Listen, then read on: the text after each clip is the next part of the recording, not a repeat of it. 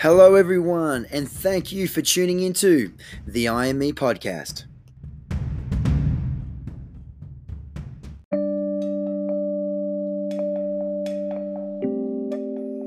My name is Dominic Kilworth, athlete, personal trainer, business owner, and personal development enthusiast. I'm joined alongside with Jackson Tippett, who is also a personal trainer, influencer, and fitness model. Together, we are your host of this podcast, where with each episode, we'll bring you an inspiring message or person to help you live your best life. Thank you for spending some time with us today. Now, let's get into it.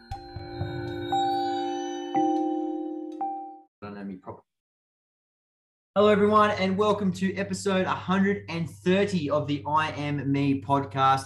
And in today's episode, guys, super excited. We've got a couple of guests here. Um, firstly, is Dan from Wilder Hass, which you guys know I've interviewed before, and I've been lucky enough to be interviewed on his podcast. He's um, come along as a special guest just to interview as well, actually, uh, in regards to the main guest, which is Tony, who is the CTO of uh, MicroPets. Now, for those who aren't aware, MicroPets is a uh, cryptocurrency project within the metaverse on the Binance Smart Chain. And I've been speaking about this now for a while. And obviously, Dan is on because he's also an investor in the project. And we're both super, super excited and super bullish, to use a crypto terminology, on this project um, for various reasons. And the one being, in my personal opinion, besides you know your technicals that's going on and all the developments that are coming forth, which is incredible. For me, the biggest thing was the community being accessed. Like once I jumped into the Discord and the Telegram groups, seeing the community and being really welcomely warmed by so many people within that. So really become a bit like a second family. And the secondary to that as well was you know getting access to so many people within the actual project a lot of cryptocurrency projects are very private you don't even hear or sometimes you don't even know who created it but you know we've uh, i know i've been on multiple voice chats with everyone who's been within um, the creators of the company and obviously, Tony's given his, his time today. I know you're a very busy man, Tones, but thank you so much for being on. How are you going, mate? Hey, Dom, thanks for having me. Dan, great to be here with you as well.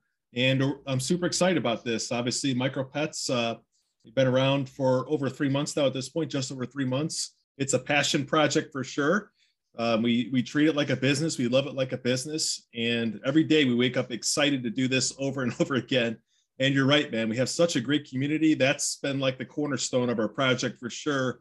On top of our great intellectual property, the technology we have, the great development team, the great staff, all of that kind of combined and working together it's been the community that essentially is the glue that holds all this together, man. So thank you very much for having uh, myself on here and the ability just to talk about um, what we're kind of working on at MicroPets and how we're a little bit different than most projects out there on the Binance Smart Chain space. Thank mm-hmm. you, sir.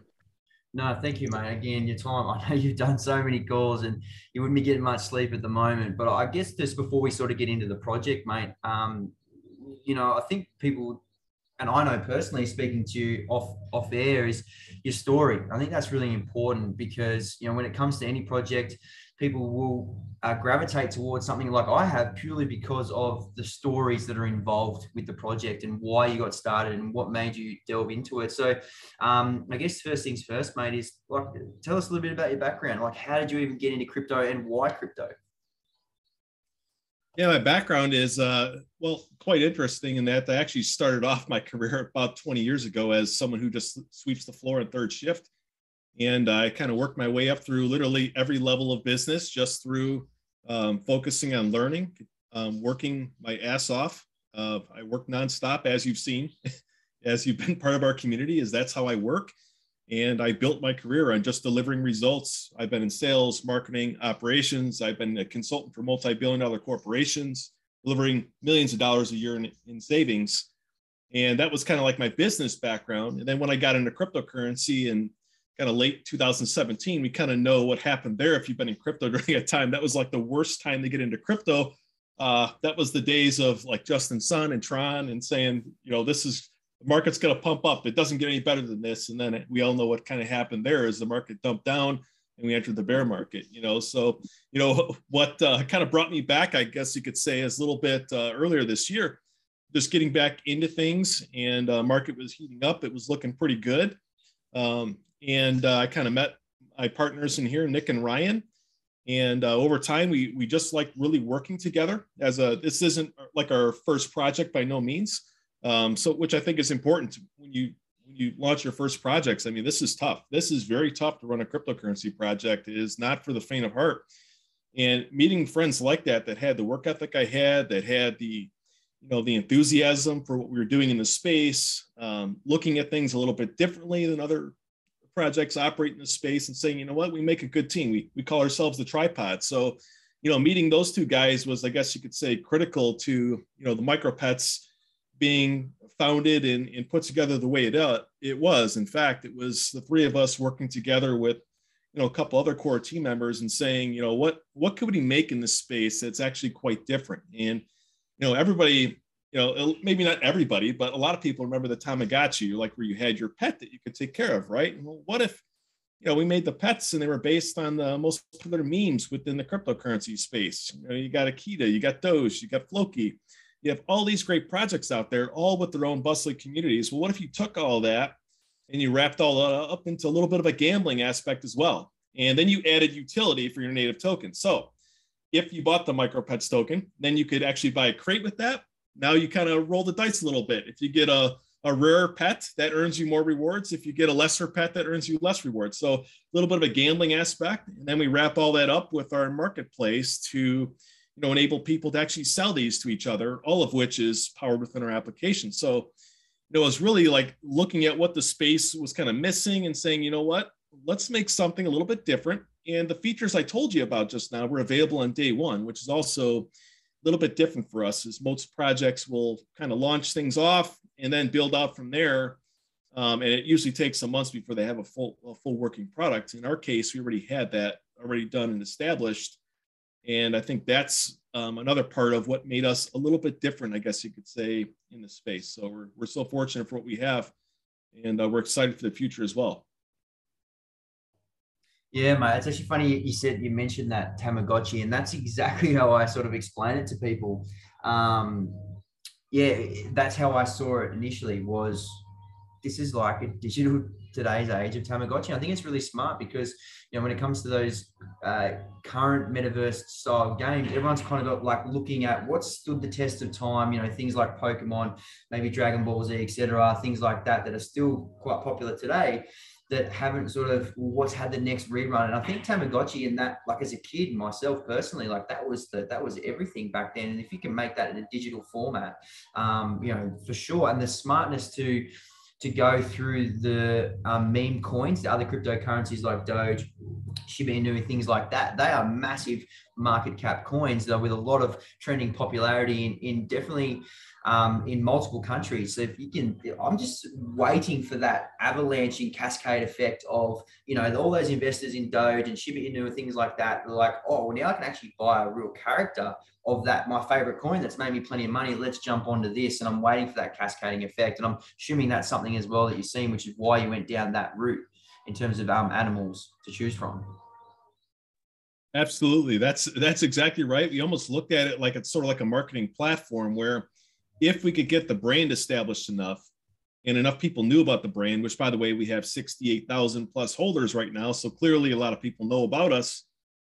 Well, all that being said, if we could get that traction, then projects would actually maybe want to have their, their mascot featured on the app because it would actually add more visibility to them. And we actually have a lot of projects kind of reach out and say, Hey, will you put us on your, on your application? Like, will you make a pet off of us? Right. And not all of them are a fit you know some will be in the future potentially as well. So i'd like to hear from dan. Dan what what drew you to micropets sir? I'm not going to lie to you tony. It was definitely dom. I've been um I've, I've known dom for for many years now and when he hasn't an idea it's normally a good idea. And he he jumped into the crypto space way before i was ready to um, but i've just been watching him from a distance, and every once in a while, I suppose, would connect, especially at the footy club, and would talk crypto a little bit. It was just a, a lingo that I didn't quite understand. Uh, for me, I saw a business opportunity where I could actually implement cryptocurrency into a payment method with my business. Um, and then through this, you know, Dom was starting to share stories, not just with his crypto, but, but with micropets. And uh, it's it's funny you say the the Tamagotchi scenario. It's, it's exactly what I was kind of comparing to. It's like a Tamagotchi merged in between um, the old Nintendo 64 game Mario. I, I, just love the whole concept of it all. So, um, as Dom shared his stories, how it worked, um, I just did my own research, my own due diligence, and fell in love with, as you said, the community. You're like a family in there, and you you um you kind of you know you bounce off each other's energy. It's a really positive uh, conversation that you have in, in your Telegram. I don't use the Discord as much. I find the Discord a very hectic um, place to to be watching these projects and obviously how people are you know running their companies and and the talk and all that that goes with it. Um, but your Telegram just ran so smooth uh, that yeah, I decided to invest. I, I, bought a I bought a pet. I I staked it. Um, grabbed myself an NFT, and then just just learnt along the way. And and I've got to admit, Tony, you you've taken your time out to help uh, myself so much with it. And, and, you know, if you're doing that for me, you're doing that for the whole community. So basically in a nutshell, how I got, how I got a part of it, I'm super excited and super bullish to see what the future sort of unfolds, especially with um, everything that you've implemented lately. And I want to touch on something, if you if you don't mind here, uh, Dom, is uh, what you brought up, Dan, is actually an important uh, part of what I was kind of mentored throughout my career. Is it's it's all about the customer, right? And if you look at the customer in this case as the investor, you know, that's where you see like a, let's call it customer service, investor service, whatever you want to call it. I do that probably every day. I'll do something for someone, they'll reach out. Uh, maybe they get scammed. Maybe maybe something really terrible happens to them and they lose all their pets. I've seen all kinds of crazy things happen, or maybe they just need help at all. You know that that's a big part of what I view our project as a little bit different. Is we emphasize that really hard because the more you're able to do that, then you can build a lot more trust with the investor base, which is really important in this space because there are so many scammers and such, um, you know, that you have to watch out for out there. I mean, it's it's really really critical to make sure that you're in a trustworthy project, and I think that level of service and that level of detail also helps further that trust, at least in people's minds too. Then you pair that with a lot of the voice chats and stuff that we do too especially recently, every day we do them during the week. You know, all that stuff adds that accessibility to the core leadership team, which I think further emphasizes that trust. And for those listening, I can't emphasize enough. You have to be very careful in this space. I mean, uh, you don't know who's running what, and you could get scammed really fast. So, you know, that's another part of our project is we're a trustworthy team. We've been around for at least three months, and we've done literally nothing wrong. And so during that time, something could have been done wrong. And we didn't. Um, we've managed millions and millions of dollars worth of tokens and stuff. So I think a lot of that um, is also giving people comfort as kind of as time goes on, they see not only the work we put in, but the passion we have for what we built. So I just wanted to touch on that too. And I think that that's important. No, mate, by, by all means, that, that's, yeah, 100%. I agree with everything you said. And that's, you didn't even need to say it. The, the, that's the, you know, especially if you've been in crypto for a while, it's a little bit different if you are new. But if you've been in crypto for a while and you do have a little bit of worry, a bit of hesitation, because I have been burned before. I've been rug pulled once, and it's not a good feeling. But you, you just don't have that feeling at all stepping through this. The the constant interaction with all the, the admins and the things like that, the devs, that it's just incredible with that on that side of things. So I do commend you for that, and as well as the voice chats. Like how many how many uh, you know you're lucky to get one voice chat a, a year and you you guys are doing them daily sometimes even twice daily depending on what's going on which is just crazy um just one question mate i wanted to ask was why the binance smart chain i've had that as one as one is one of our questions coming through oh yeah yeah that's a good that's a really good question actually um, it's pretty much just where i met nick and ryan and we've kind of stayed within this space and uh, the eth side can be a little bit of a different world but just keep in mind that the transaction costs are much higher on Ethereum. Okay, so you know, like when you stake your pet, you you know you have to that's running a transaction essentially. And for those listening, you'll you'll know soon enough what we're talking about here if you get into the space a little bit. Well, those transaction fees on the ETH side are really high. They can be like 60, 70, 80 dollars, right? Well, on Binance Smart Chain, that's only like a dollar or sometimes 30 cents, you know, to approve a contract. So when you think about that, the way the whole project is set up and then the future vision of the project, all of that is kind of arranged in such a way where it makes the most logical sense to have very low transaction fees. Whereas some of the things on the ETH side that are a little bit different than us, um, they don't really have to worry about that as much. So overall, the the network itself was a better fit. Although this is just um, the space that I'm in right now is the BSC space, and you know, I don't even have any ETH right now. So it's it's just a matter of focus on where we wanted to um, kind of build the project, just through the familiarity, I guess you could say. Mm, yeah, I agree. The, the Ethereum fees um, were a killer, and I I moved all my Ethereum projects across um, to the Binance Smart Chain for what I had to then actually you know to transfer those into this project, um, being so bullish. Well, look, mate, I think you know we want to get into the exciting stuff. It's what a lot of people are talking about. Um, is the future and what's rolling out the roadmap. For those who are new, you know, there's the white paper. So when you go to, and I'll attach the link to the uh, micro pets on the post for this podcast but go and check in there, read the white paper, have a look at what the roadmap is for for this year, just quarter four alone. And I know I can speak from person. I was only two weeks late to the project. I just came in basically after the Pancake Swap launch thereabouts, um, and everything that you guys have promised, you've delivered in terms of quarter four last year, and they're moving in now so far. Every time you guys have something promised, more often than not, you actually do it before the launch date. I guess firstly, what's the, the importance of that, mate, um, for you guys on the dev side of things to have that consistency and that authenticity on what you promise and rolling it out, and um, then let's roll through on what things you've got coming out, mate, this this quarter. Yeah, thank you very much, sir. So you know, like I touched back on other projects, you know, let's just be honest, they take forever to get stuff done.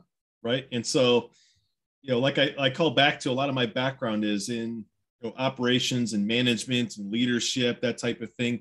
Well, a big part of that is arranging a team of people in such a way that you have your objectives, your goals, you lay all that out in front of you, and you come up with what are the core actions that have to be done to get this stuff done on time, right? So it's uh, it's less of a chase and it's more about keeping everyone on the same page and on task and perfectly aligned. And that's like I want to say a big um, important aspect to how we run uh, micropets is uh, based on that operational excellence aspect of it. You know, that's kind of my background and that's a big part of my career.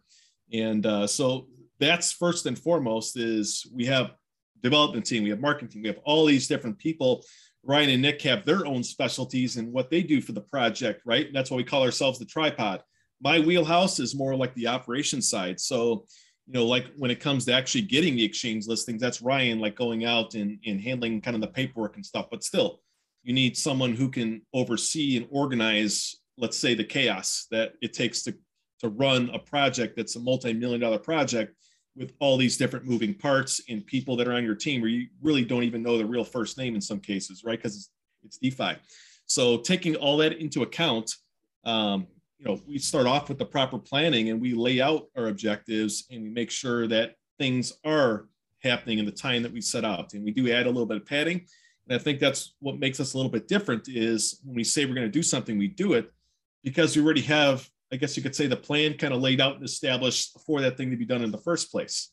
And that's why you don't really see us say, hey, we're late or this or that or whatever we launch has a lot of problems with it, is because we've already had the foresight to actually pad in some time for the problems that usually pop up, right? And then make some quality adjustments and go back and test again, right? And just like when we rolled out our previous updates that we spent um, two weeks rolling out and developing, we actually had most of that stuff on testnet for about a week before we launched that. And so we beat it up for a week. And so then when you have the launch, it comes out really clean. It's it's a really nice, high quality launch. And that's, I guess you could say, is a bit of our secret sauce has been the emphasis on all the stuff that leads up to what you're going to roll out. And that's how you get it done on time. So in our roadmap, you know, we, we have numerous things on a roadmap they could check out for um, you know 2022 but i want to say the main thing right now is the play to earn game which is being developed by Cubix which is a major um, game development studio and blockchain development studio so you know pairing both of those levels of expertise into a play to earn game which is newer in this space. I mean play to earn is new for most of these app developers but you have a company that has expertise in both those core areas. We're going to have a runner game that's going to come out and people will see um, the trailer on our website. Well most play to earn games, I want to emphasize this, you have to be super careful because they reward their native token and then they get sold into the ground. Okay. And that was originally our plan because that's what most people do. Is they reward their native asset. Well, we're changing things up a little bit differently. We're leveraging our game as a sales funnel in a sense, where when you load this up and you connect your wallet, it has your profile that you set up in our application that has your wallet and all the things like kind of allocated to your rewards, so on and so forth. The game then connects with that. But first, there's a button that says new user. When you press that, it teaches somebody exactly how to get a wallet, how to set up a pancake swap, how to buy a pancake swap, how to get their first free pet that they can use in this game, and then beginning begin getting some rewards. Now, here's why this is good: is the rewards are such that it's picture like a virtual storefront or sort of like a Chuck E. Cheese, whatever. I don't know what we have in Australia, but it's like in the arcade. You get your tickets, right? You can use those tickets and you can buy stuff with them from the shop. So instead of just giving out our native asset to be sold and damage our chart, we're using a shop type feature. But that new user can't buy those things just yet. They have to actually buy a real micro pet from the marketplace or buy a crate and get their random micro pet. So now we've taken somebody who doesn't even have a wallet, we've converted them into a paying client, paying investor, whatever you want to call it, and we've led them through exactly this process of getting into the play to earn and blockchain space, which I think is completely different when you think about the expertise we have in like Facebook marketing. Like I know you're a marketing guy, right? That's why I see you on Instagram for that reason. Dan, the same thing for his brand, right? Well, if you can get your acquisition costs down and you can get your ad expenses down a lot. Your cost per clicks are low, your engagement's high in those ads. All that's going to work in tandem with getting users for the game at a very low cost. And so that'll be a big part of our work moving forward is we already have a really good um, we have a our Facebook pixel is already warmed up really well. So the ads we run are very cost effective. So if you can imagine us running a ton of ads when these games come out, and this game comes out, drawing in all the new users and educating them the right way and making them into paying micropets, clients, investors, whatever you want to call it.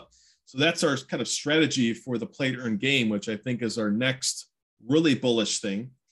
Um, the other thing we have is the land sale. Uh, and the land sale relates to the metaverse. So metaverse, let me simplify it. Anyone who's played like Second Life, or if you imagine like a multiplayer online game, you know, the RPGs, they all have like virtual cities. They have, you know, housing that people owns a lot of that people own a lot of them, right? And this has been the case for years in a lot of these games. They have their own shops. Let's say they can set up all this stuff is kind of arranged in this virtual world, this virtual economy, everyone is kind of working together to increase the value of their overall assets, whether that's the coins that are in their in their bag or whether that's the things that they craft that they can sell to other people. And so when we think about land, that's going to have its own rarity. It's going to have its own attributes. It's going to have its own buildings that can be built. It's going to have its own type of materials that can be mined or harvested from that land based on the type of land it is, and will support six different ones.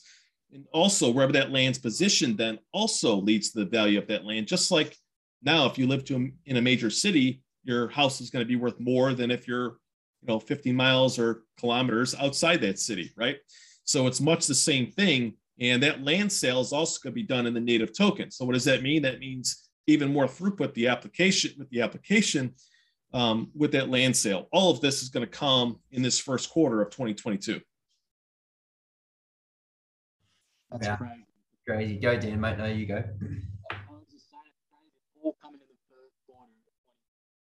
Sorry, mate. It's a bit hard to hear.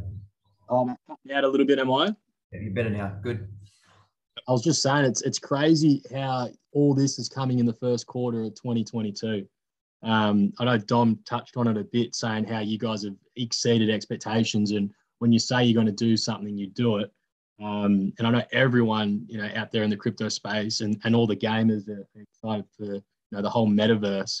Um, we got a little sneak peek from what you guys are going to be delivering, and and the the graphics or you know the design what you guys are creating it, it's looking unreal. Can you elaborate a little bit more on who's designing it or you know maybe a bit more about their background and, and how it came to be and, and why you selected that certain team to help you develop what you're doing in the in the metaverse yeah of course i mean this is recorded so i'm going to be revealing it here in about a half hour or so so why not okay so uh, the company that was selected. And by the way, I want to highlight um, someone on our team, Superman. He's a VP of a Hollywood studio, and he's the one who's helped us kind of uh, source the right studio. Um, Malik, who's on our team, has worked with him on a lot of the storyline and stuff for what we're going to be kind of using them in just to be clear, this will be a video we'll be producing that will actually go alongside with our land sale. We will actually build a full website that sells it as well. So it'll explain, you know, the different ways you can acquire land, how to get whitelisted, how to be in the different lotteries we'll have, enable people to be able to buy the land, so on and so forth. So with all that context in mind, having someone like Superman on the team that understands how to produce a video at the, I mean, the, the guy is a legit Hollywood VP. So he knows exactly about the storylines, the different aspects of producing a really high end video that actually has a little bit of a nice story to it that kind of draws you in, and how the, just little things like how the characters interact, the voices that are going to be used in the video. We just had like 10 different voice samples yesterday we were picking from the you know for the voice actors. So i mean it's it's a really really high level production. And we've chosen engine house which is based in the uk and they've done work for assassin's creed coca-cola and like I showed in the in the chat yesterday, the screenshot, I mean, it's like you're it looks so incredibly real that you can tell that it's it's a quality quality studio with quality animation. And I think that's important because if you're trying to sell something that's going to be a really cool thing in the future, why wouldn't you make it a really cool high-end video? You know, if you go on Fiverr and just hire out someone for a hundred dollars, it's yeah, maybe it'll work, but it'll be crap. However, if you have somebody who's extremely skilled as this studio is, and they're the ones who help you kind of bring your vision to life, and now you look at the 3D assets that you already have that are part of that video, and you say, how can I take those assets and kind of slice them up a little bit and use them on the website so things look even crazier and more premium, more high level, right? That's how we think here at Micropets. And I could tell you the other thing, Dan, that you touched on is like, how do you guys do all this stuff at once? Well, here's the thing that most projects get wrong, and maybe I'm kind of revealing the secret sauce is, you know, if you look at NASCAR, do they wait for the car to arrive before they get their tools out? No, they don't. They're already there. They're already prepared. And I think most people wait until like step one is done. And then when that's done, they do step two. And they don't look at it like you can do multiple things in parallel paths. The same people making the game are not the same people doing the animation video and they're not the ones that are going to be building the smart contracts for the land sale. That's all different people. And so if you just look at all those as different parallel paths that can work together cohesively, getting them all together with the with a plan established enables all this stuff to get done. Because if you just wait for one thing to get done before you start the next thing, your timelines stretch out very far. So that's a little bit different in how we approach um, from an operations standpoint, how we run the project.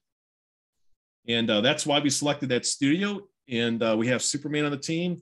Uh, that's pretty much one of his major responsibilities now is overseeing all of that. He meets with them every day, and we're super excited to have that video because just being able to market that as well is going to be incredible. Because if it's an eye-catching, captivating thing, then just like you guys know in marketing, it's all about a pattern interrupt, right? That's why what you post on your Instagram feed has to look different than what else is out there because you want to capture that attention. So if you use the same Fiverr people as everyone else with those cheesy animations, it's not going to work. It's not going to be a standout thing. But if we do something that kicks ass and it looks like really high end premium, when people are scrolling by, they're going to be like, wow, I got to check that out. What is that? Right? They become intrigued. And so that's a big part of our strategy too, has been although it takes longer, it gets done right and it's high quality. And because we're working in all this stuff in parallel, it still actually gets done pretty quick.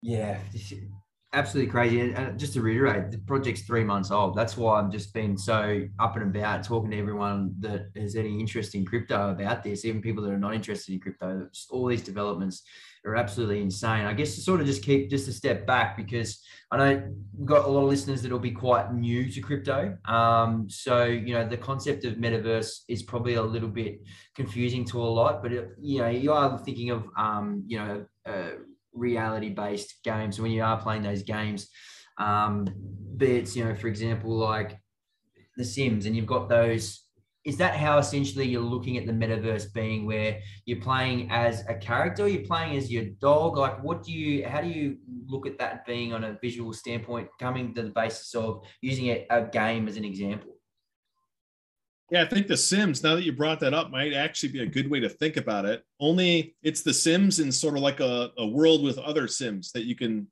visit, right? And you can buy from them and you have the shops and everything kind of all set up. So the easiest way to think about it is like a second life or a massive multiplayer on, online, you know, MMORPG basically, in a sense, you know, which have been around for years is they all have these virtual economies and you have whether it's gold coins or whatever all that has you know basically that's the currency the digital currency that's actually traded within them. So you know which also has its own value. So it's it's all i guess at a high level to explain it it's a world that's kind of isolated to our intellectual property and enables people who have these pets um, to not only be the pet and go around and explore these different areas but also interact and engage with each other and drive value for each other through trade, through community development. We have um, achievements we're going to have. We have contests that we're going to have within the game. You know, different shops and experiences and entertainment things that will be within that. So, keeping all this stuff in mind, it's almost like you're in a virtual world as this character, and you kind of lose track of yourself for that brief period of time, right? Because you're in there, you're kind of exploring that um, world, much like an MMORPG, you're interacting with other live people as well, which is a really cool part of it. Now, metaverse could also be uh, defined a little bit differently too. Like if you look at Zuckerberg, where you put on the virtual reality headset and then you look and you see your virtual dog or whatever, right? You know, that's that's a little bit of a different type of thing than like what we're talking about. We're talking about an ecosystem that's built with our intellectual property like a big game if you think about it in a sense. And it actually adds utility and value to all these different assets within the game. Like sandbox is another one you can look at. It's out there in cryptocurrency space where you could buy these virtual plots of land. Like snoop dogg has his own plot of land. They have concerts all kinds of cool stuff on there right? So that's the way the, the best way i think you could think about it is like a virtual property that you own you develop and the more pets and resources you have, then the more money you can make and the more value you can increase of your assets. Those assets being um, whatever coins you have in your wallet. The Petropolis token is what um, we're calling our metaverse. So uh, Petropolis token is the native asset there. Um, the pets token itself, if people are buying the land from each other and there's throughput on the application, that increases the value of the native token there.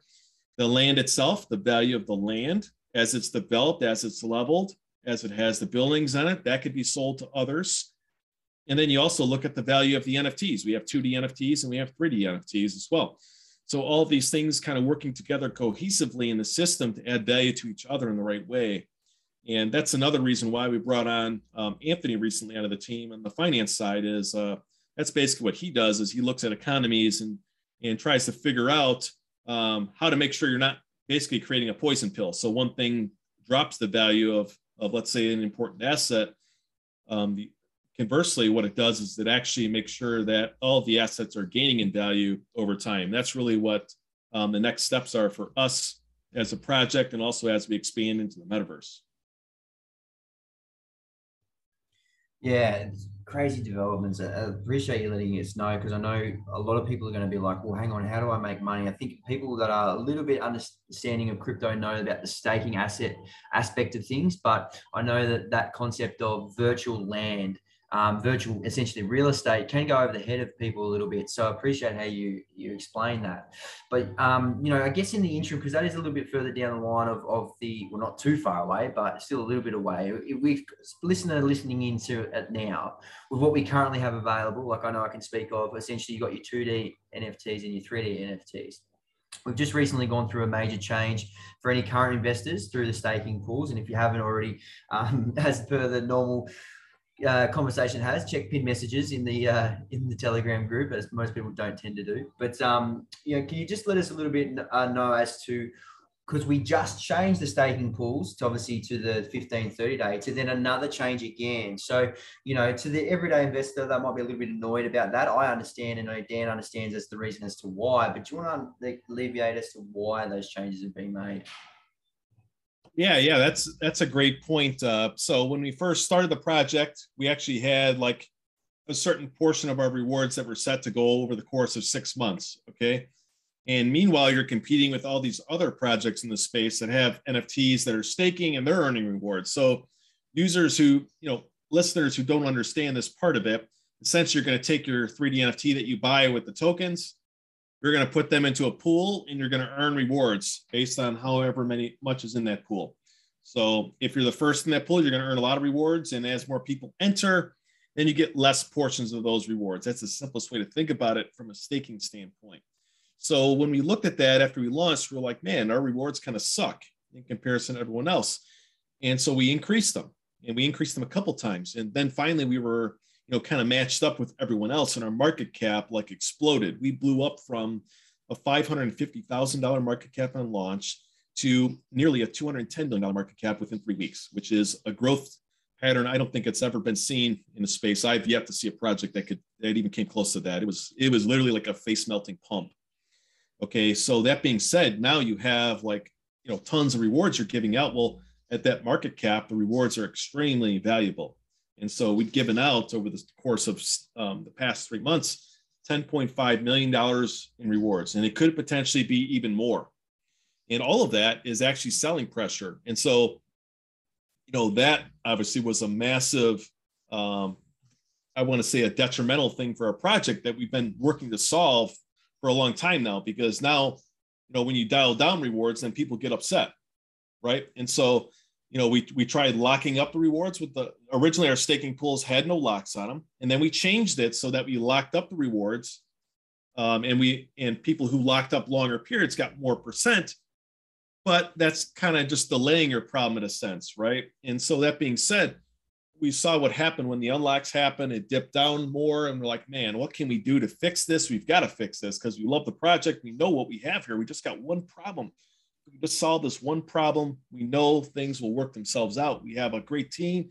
We have great technology. We have all kinds of great stuff coming up, but this is killing us here, these rewards. And so then we thought about, well, what can we reward that actually pumps up the chart. And so that's where we kind of thought about, well, we have BNB in our marketing wallet that we've been, you know, and historically like spending on CoinMarketCap trending. I know you mentioned that's how you found us, but over time that stops working. And then you're spending like a lot of money. It's not a little bit of money, it's a lot of money on these marketing things that just don't pay off. And so we said, why don't we take the stuff that we spent on billboards and CoinMarketCap trending, tens of thousands of dollars, take all of that and then we give that to people as a reward. So doing that seems like a much better thing. And now we look at the NFT supply was really high and we say, okay, if we want to reduce the overall NFT supply, people will need an incentive, a financial incentive to go ahead and do that. So what if we create a burn mechanism, which is what evolution is? So if people have, um, let's say, the lowest um, level pet from season one, which is the Akita, maybe they have two of those. Well, they can combine those and they'll burn one of those Akitas and they'll get an evolved Akita that takes 14 days. And so after that enters the staking pool, now that's going to earn BNB as a reward, which is for those of you that are listening, that's essentially what's what's used to buy our native assets. So that's that's a buy in the chart, right? That could be incredible, especially if we pair that with a button that enables you to buy with zero tax because there's a 7% tax on a buy and sell for a project as well, which people will see on our website. So we looked at that and we said, all right, now we'll just allow all the adult pets, let's say, to go into the evolution pools and evolve. And the ones that, you know, in let's say the native asset, the pets tokens rewards, which we've given out 10.5 million, which have which have been the selling pressure, we're going to take that and we're going to button that up real tight. We're not going to give out, you know, a lot of tokens there. So to put it in perspective, most months we would allocate um, 10% of the supply now to those pets tokens rewards. Now it's like 5%. It's much, much less.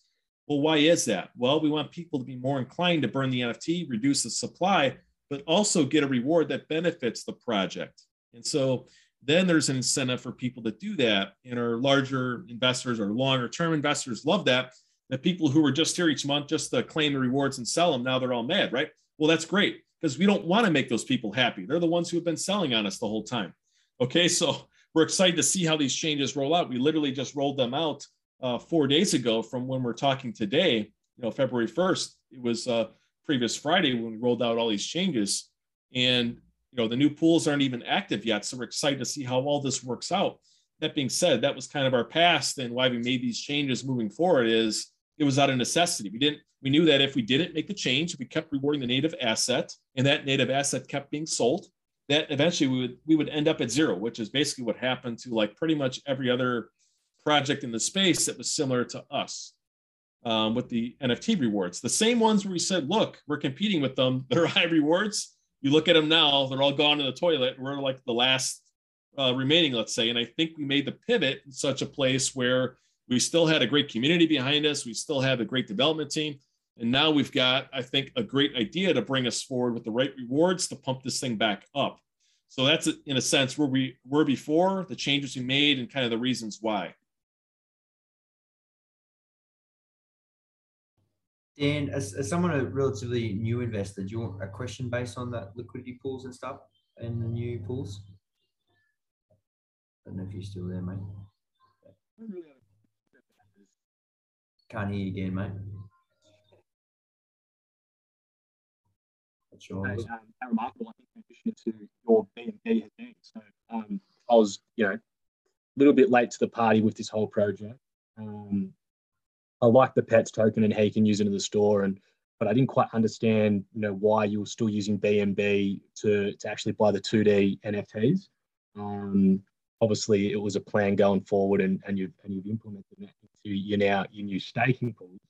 Um, one of the questions actually from um, did a little story on my Instagram, and I've had a few little uh, pop up. Um, a guy called Jay has asked about the staking and um, one of the things he wants to ask how is it working so far with all the demos that you've done? So obviously, before you've implemented it, you guys have done all the testings and you've done all the calculations. How is that working on your end, and how do you see it benefiting all the investors, especially the newbies that are going to be coming on board? Yeah, that's a great question. And so, like, kind of setting us up for that is we didn't just like make a change and say, all right, let's see if this works. Uh, so we actually brought someone onto our team. Um, I mentioned Superman. So Superman um, is the VP of that Hollywood studio I brought up before. Well, he has a best friend, and his best friend so happens to be the vice president of of a Wall Street investment firm that manages hundreds of billions of dollars in assets. Okay, so he goes, "Hey, you should get my friend on board. He might be able to help you." So I said, "All right." Any you know this is a people game. Having the best people is critical to your project being a success right? So as soon as i saw that i'm like all right if this guy's saying this is a good guy to talk to we're going to talk to him. And we tar- started talking to anthony. Um, which you guys have heard him speak in the chat i'm sure. And anthony you know helped us basically build out some different models based on how many pets we have with a couple with uh, several different scenarios as well. So you know, we were able to kind of look at this thing and say, all right, based on the current NFT supply, if we made these changes, well, let's have a conservative. You know, what if 30% of people evolve their pets? What do the rewards look like for that for these different pets? It actually looks really good with the 600 BNB going in there. Well, what if 50% do? That still looks good, right? Well, what if 70% do? The aggressive one. So we have these different, I want to say, variables that are kind of put in place for us to kind of visualize these rewards. Now, it's important to recognize that the 600 BNB we're giving out right now are just the ground floor rewards. So that's where we're at right now.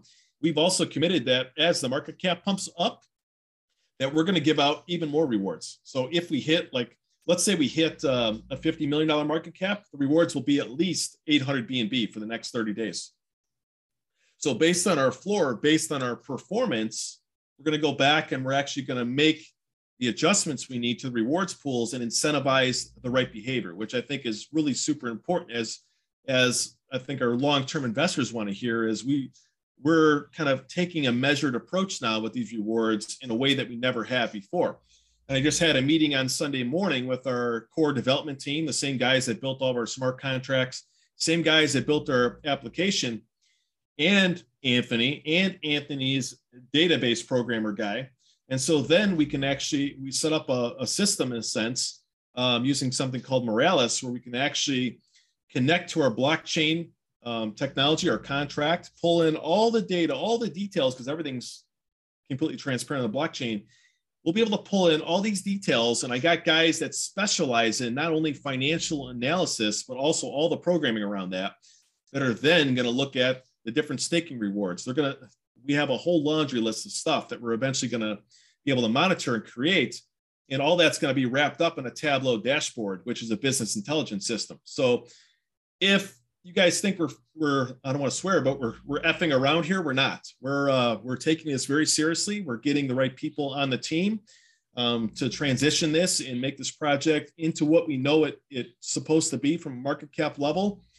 And we're going to work our asses off to see that through to fruition. And I think, you know, what I just laid out, I'm curious to know what you guys think of that because that was the first time I kind of laid out in full details exactly what we're doing from a rewards monitoring standpoint and the decisions we'll make moving forward as well. Yeah, it's it's it's. Well, I appreciate you letting us know that because some of this stuff you haven't actually told to everyone yet. You know, you're letting the group know in, in the next 15 minutes. Um, so, firstly, thank you for letting us know. Um, but yeah, I, I like it. I think for me because as well, I've I've done I've been around crypto for a while. It, makes sense. It all makes perfect sense. You know, people hate change. People don't want to see things differently. Like, you know, yes, this whole process now is rewarding people that actually want to stick around, what we call the quote unquote diamond handers, the people that don't want to sell and actually want to stick around for a long time because they can see the success in it. And the change had to be made. And I really do appreciate the the new shift into the BNB. Yeah, it's a bit of steps involved, but you can see you're basically you know you're you're crossing off a lot of you know slight issues not so issues but just growing pains things to have more sustainability you know too much too many nfts too much sell pressure. You're fixing all of these little tiny little um, growing pains in one drastic development and i think it's absolutely incredible. And the bnb rewards makes heap sense. The fact i think you had touched on the fact there will be no sell tax um, uh, no buy tax as well. You know, if you keep reinvesting on that BNB, and the fact there is no lock in with that, that one you can harvest daily. So as you continue, and you've shared with us the compound strategy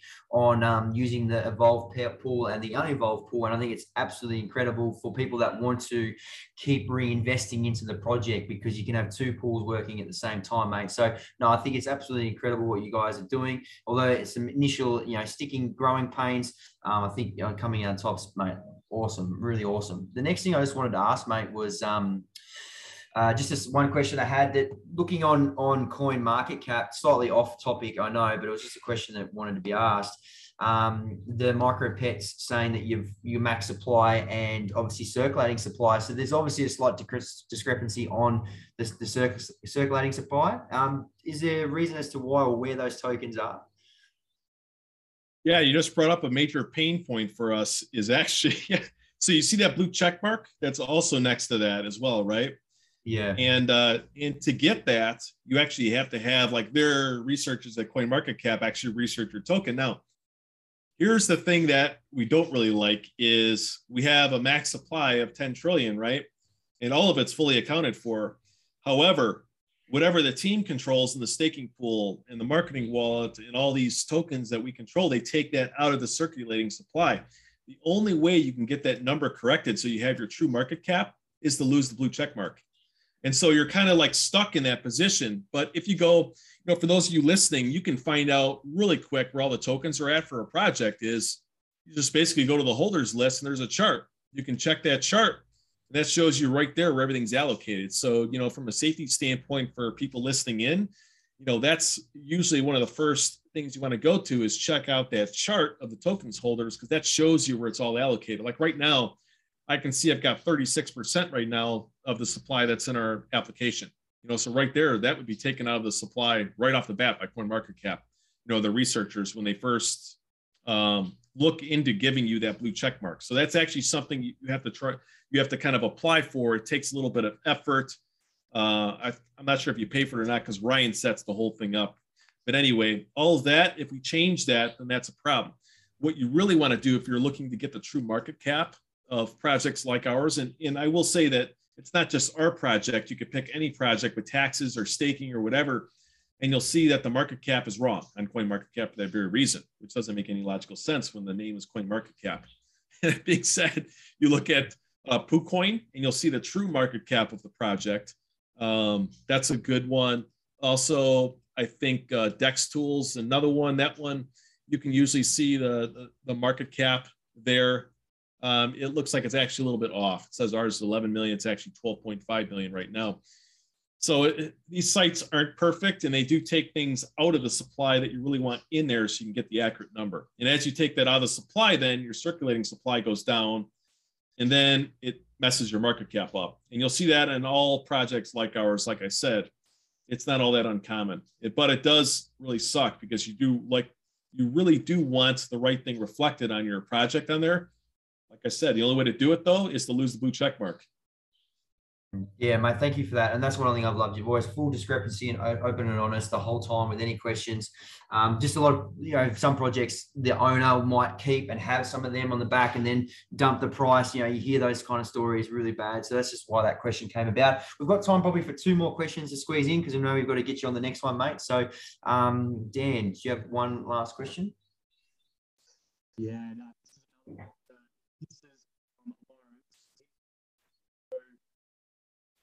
Sorry, mate. Your your connection's horrendous. Oh, is it still not going through, guys? I do apologize. I can hear you now. You can hear me now? Perfect. Um, so this is from Lawrence. Lawrence has asked me via Instagram myself an NFT. Uh, how does this look like with the game? How's it going to get implemented? So I believe Lawrence got himself a 2D NFT just wondering how you're going to implement this sort of uh, NFT into your game. Yeah, for like the well, for the overall metaverse, I guess is the right way to think about it. For the play to earn game, um, it's not going to be like part of the play to earn game in a sense. It's going to be more or less. The best way I think to look at it is it's more or less like an access pass right now, where if you have one, like right now, the utility is you can buy crates earlier then you can start getting the pets sooner. Um, we're also going to have it set up as a lottery for the land sale, like I mentioned. You know, so there's things like that that'll actually enable us to have more utility. In fact, I just met this morning with part of the team, and uh, Nick Ryan, uh, Superman, um, Diamond Handed, another one that you've seen all the time in the chat, and he actually put forth even more ideas to add more utility to the 2D NFTs. So our current development pipeline, you know, puts the player in game like first and foremost with the things we have to get done for like the the storefront solutions and things like that uh, for the player in game. That being said, um, after that work is done, then it's really looking at the marketplace, looking at the 2D NFTs, and figuring out how we can add even more utility to them.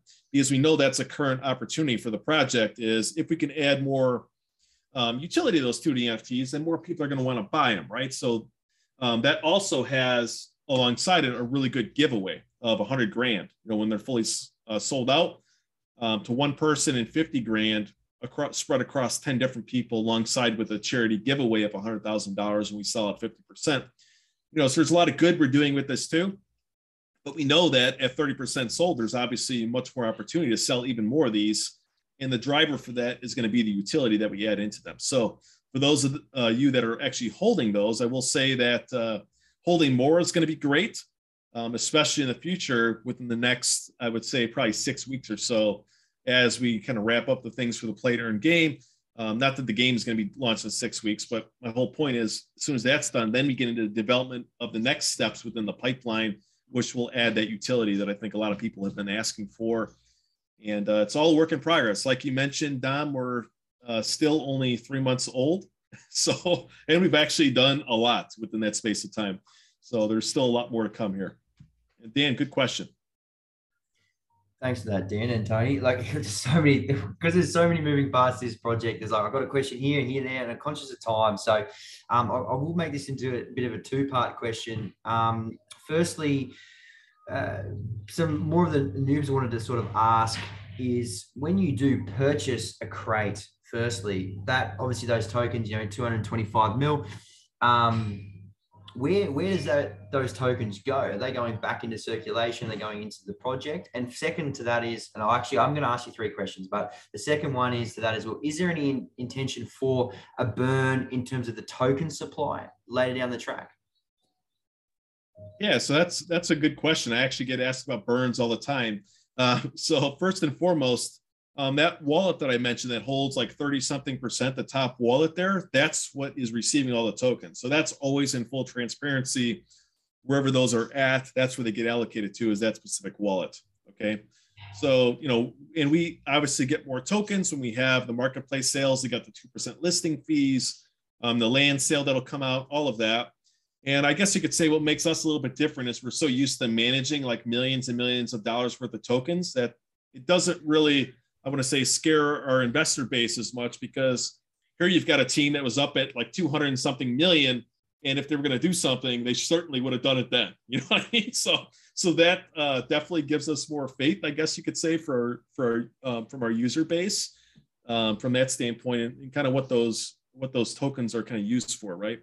Um, and and that's that's sort of, uh, I guess you could say, you know, what what has been a good thing for trust for us is you can go on that holders list at any point in time. You can click on any of those wallets, and then you can actually see in that holders list all the transactions happening in real time. And so I think that does give investors a level of trust as they they can see the staking pools have been filled. You know, that's also a wallet that you know receives tokens. So all this stuff done in in full transparency, let's say, um, throughout the project. What was your second question? Oh, about the burn, right? Um, let me just lay something out. And this is important for your listeners, okay? We get asked for burn a lot. And I want you to think about what does the burn do? It, it pumps up the price, okay? Because you're reducing your supply, you're burning your supply up. Well, first of all, you might need those tokens later for exchanges. You know, you might need them later for rewards. And now you've basically effed yourself by burning them all up and sending them to a dead address. And all that does is temporarily increase the price of your token because here's what it does is if nobody bought the token, does that really add to the liquidity pool at all? Does it, you know, the fundamentals of the project don't change at all. However, you've just done something that is designed to basically pump the price up without deepening that liquidity pool. Well, what does that do? That actually adds more volatility and more downside when people do sell as it pumps up. So I think that's something that people don't consider is the burn events are really like temporary things and doesn't really drive a lot of long-term value. In fact, it actually screw you even more so by doing the burns. So that's why we don't do them. And uh, the, the smarter investors, or the, I don't want to say smarter, the more experienced investors, when they hear me say exactly that, they like that response because they know that that's the truth. They know that burns are just short-term pump and dump events that and for the listeners out there, whenever you hear that, we're going to be burning these tokens. That means that maybe they're out of ideas for marketing. Maybe they don't have anything else coming. And that's one of their only options to say, you know what, we've got this stuff sitting here. Let's do a burn event because we got to pump this up. And what happens then? A lot of times they'll sell on top of you. So you got to be super careful with that. Yeah, you do, mate. 100%. Again, thank you so much for that. Mate, to just to finish up the podcast, firstly, I want to say huge thank you to both you two. And I also would like you to, finish off, Tony, to say someone who's listening to this is um, looking to be a potential investor. Why MicroPets, mate?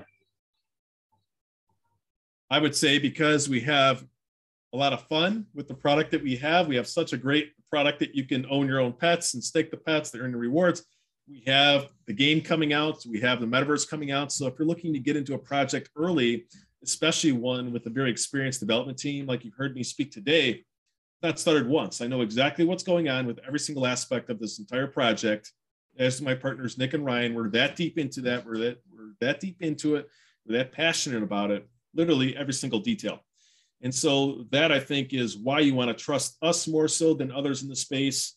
And I encourage you join the voice chats, look at the community. Um, after you've listened to this podcast, go to other projects and kind of look and see what they're doing. You can even compare them to us and our execution. I think you'll see first and foremost why we might be a great bet. So that's what I would say. If you're gonna, if I have to sell somebody on why you should buy into MicroPets, just watch what we do, watch our actions, look at what we have going, look at what we have coming up, and ask yourself, is this something that you would want to be part of? And a lot of people have said yes. I mean, it's been such a great um, community that we have here, a great investor base, and we're excited for these changes to roll out and reduce the selling pressure, uh, especially with what I'm about to roll out here in less than an hour. Mate, again, thank you so much, mate. We've got a minute to spare before we got to jump on the next so thank you again from the bottom of my heart. Both myself, Dan, really do genuinely appreciate your time and just how open you've been, mate. For father, you know, busy family, busy life, and yet you still spend time to do things like this, mate. So thank you so much. Thanks for having me, guys. It's been a pleasure. Uh, thank you, Tony. Really mean it, mate. Thanks, Dom, for having me. Um, have a good one, guys. I'm excited for what's ahead. Appreciate you all, guys. Thank you for listening and stay tuned. I'll speak to you all in the next episode. Bye for now.